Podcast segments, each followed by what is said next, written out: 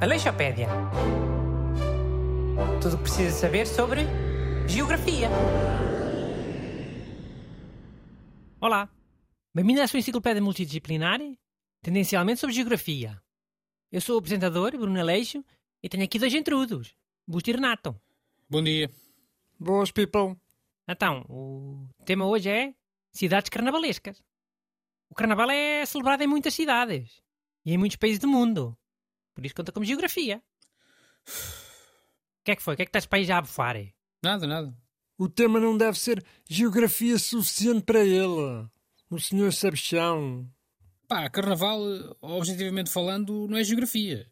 Pode ser cultura, pode ser etnografia, até pode ser sociologia. Mas geografia de certeza que não é. Ai, não é? Então se o carnaval de Neza fizer os desfiles em cima de gôndolas, não é por causa da geografia da cidade? Essa parte até pode ser. Mas é por causa de Veneza ter canais que existe um carnaval em Veneza? Mano, para mim, se a geografia condicionar a cena, já pode ser considerado assunto de geografia. E mesmo que não fosse considerado. Bastava eu querer. Mas olha, já falámos de Veneza este mês, quando foi o, o dia dos namorados. Acho que devíamos escolher outras cidades. Na Europa? E yeah, eu achava fixe, para não ser sempre o, o mesmo clichê Rio de Janeiro. Mas olha que o Rio de Janeiro tem rio no nome. O Augusto gosta. E tem mais geografia. Tem mar, tem baía, tem lagoa, tem morros. Olha, morros são montanhas pequenitas. Já, yeah, pois é. Tem lá o pão de açúcar, com o Cristo Redentor em cima. Cristo Redentor é no Corcovado. Pão de açúcar é, é outro, fica lá mais para a frente.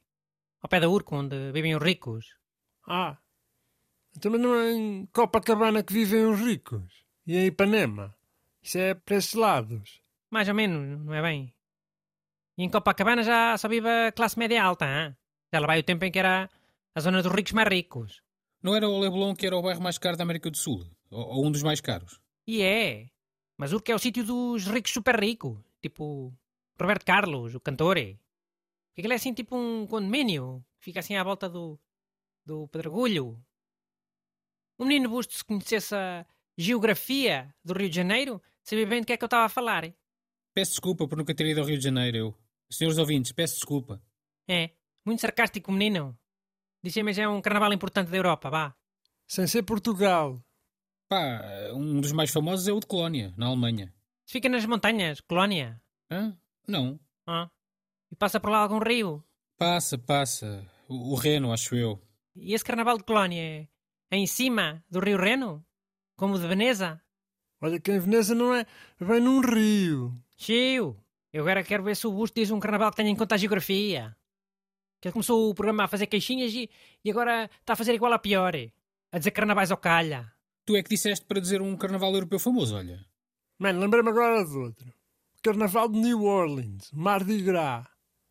New Orleans é tipo Veneza também, que fica assim no, no meio dos pântanos.